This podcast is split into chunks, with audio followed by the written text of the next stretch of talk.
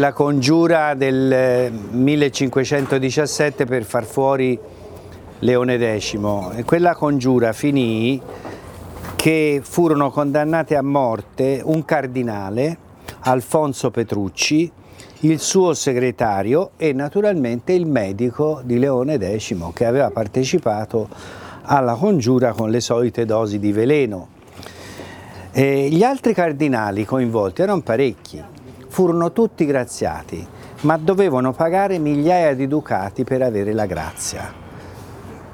Un banchiere, Papa, mantiene sempre, era in grado di fare l'indulgenza, ma pagando. Come i condoni di oggi, eh, non crediate che sia. Come condoni. Allora, dicevo prima che mentre Leone X incappa nella, nello scisma protestante con Lutero, anche Clemente settimo, eh, vi ricordate, anche lui uno scisma, quello con la Chiesa d'Inghilterra. Perché? Perché non accettò il ripudio della moglie Caterina d'Aragona da parte di Enrico ottavo. Sposò Anna Bolena nel trentatré. E, e, fu, e, fu, e fu scomunicato, per cui nasce allora la Chiesa d'Inghilterra.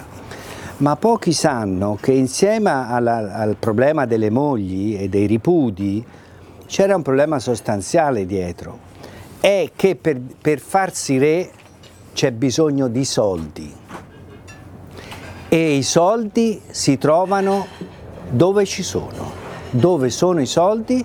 In Inghilterra come altrove, nelle mani della Chiesa, i conventi.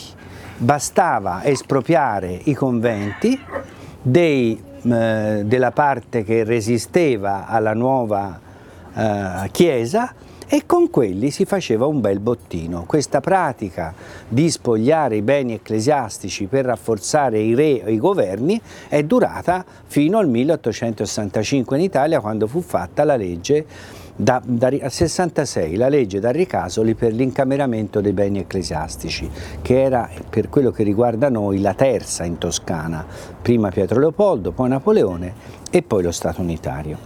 Quindi anche Clemente settimo eh, incappò in questo scisma della Chiesa eh, cristiana, che a questo punto ne ha almeno quattro di parti.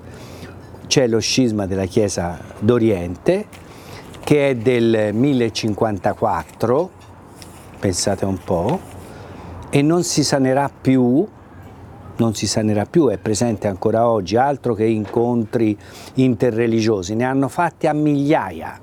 Se voi volete avere le scissioni basta che nominate dei teologi e si, si incontreranno per rimanere ognuno nelle sue posizioni. Gli teologi sono come gli ideologi nella politica moderna, sono gente a cui non affidare mai eh, le cose del mondo, perché sono abili nello spaccarsi ma mai nel, nel riunirsi. È interessante eh, Clemente settimo, perché commissionò a Michelangelo il giudizio universale.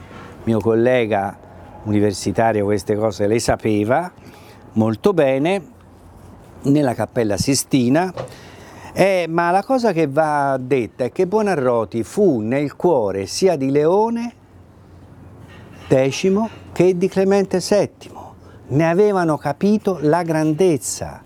Pensate che Leone X gli fa, uh, fa un concorso per le cappelle medicee per la facciata di San Lorenzo, e lo sapete chi lo vince?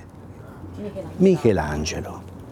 E non si realizzò perché successe esattamente che i Medici furono cacciati poi da Firenze e ritornò la Repubblica, ritornarono i, gli, i descamisados seguaci di Savonarola. Um, e però ebbero vita breve, perché nel giro di poco tempo i fiorentini si accorsero che andavano a rotoli con loro. Del resto anche la prima esperienza di Savonarola era finita come? Che eh, i, i popoli prendono delle ventate. Savonarola era un grande, aveva capito che si doveva giocare, lo faceva forse anche sinceramente con le paure del popolo, le irrazionalità del popolo, le aspettative e le attese del popolo. E infatti la cosa che aveva l'arma più terribile era la predica, la predicazione. Ricordatevi che lo fece venire a Firenze a predicare Lorenzo il Magnifico. Eh?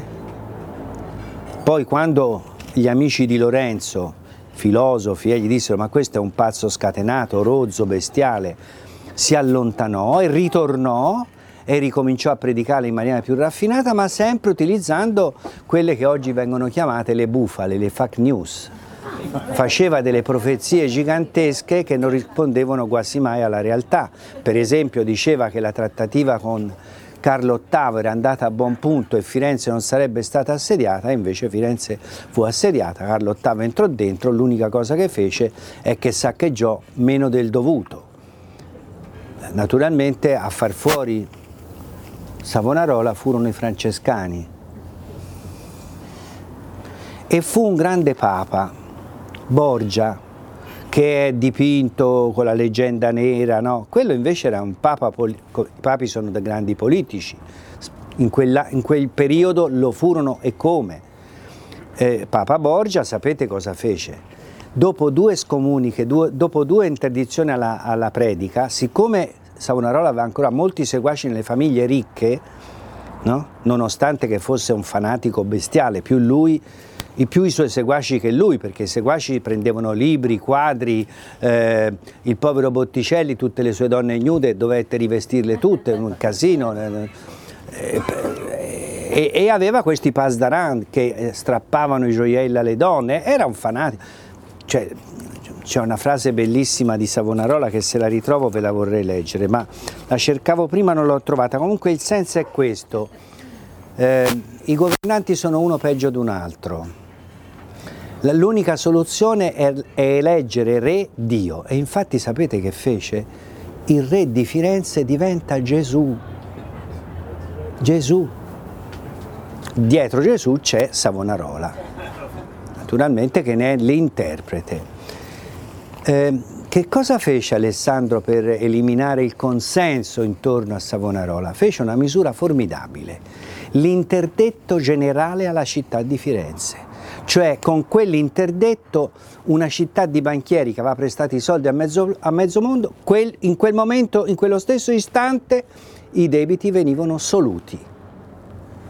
Quindi quando questi videro una misura del genere, il consenso con Savonarola, su Savonarola, finì. Le famiglie più potenti si convertirono al denaro più che alla fede, questa è una cosa ricorrente, e naturalmente il povero Cristo di Savonarola fu ben, ben arrostito dai messi pontifici che lo trovarono già quasi morto e, e, e i raffinati francescani che lo portarono poi in Piazza della Signoria a bruciare quando... che era già quasi morto, ma il mito di Savonarola rimane in piedi e quando vengono restaurati i Medici, an, eh, restaurata la Repubblica, per la quale lavorerà anche Michelangelo, ecco perché io l'ho citato, perché nonostante che Michelangelo avesse fatto le difese per difendere la Repubblica, anche nella seconda parte, i due papi dei Medici lo portano sempre con sé. E sapete, questa è un'altra piccola perla deliziosa. No, la facciata non fu realizzata, ma eh, i disegni di Michelangelo ci sono tutti e c'è persino il modello in legno della facciata. Alla fine dell'Ottocento un mecenate, che non era altro che un grande imprenditore del marmo di Pietrasanta, aveva venduto il marmi, i marmi per fare le case dei signori americani, quando andavano di moda alla fine dell'Ottocento, la casa a stile attico, tutte le colonne erano di marmo e il marmo era quello di, di Carrara. Questo era un grandissimo eh, commerciante, esportatore di questo, e aveva fatto un sacco di soldi e aveva un sogno, realizzare la facciata di Michelangelo. E che cosa fa? Mette a disposizione tutto il marmo necessario. In più un monte di soldi equivalenti alla spesa per realizzarla. Questi soldi li, li affida il Comune di Firenze. Sapete come finì? Volete scommettere? Passarono dodici anni e il Comune di Firenze non, non arrivò a fare la facciata. Fecero due concorsi. Alla fine gli eredi di questo disgraziato, che nel frattempo era morto, rivolsero il capitale indietro. L'avevano già speso. E quindi la partita finì pari e patta, come tante cose di oggi. Dopo tante chiacchiere e tanti soldi persi, la facciata di Michelangelo non ci fu.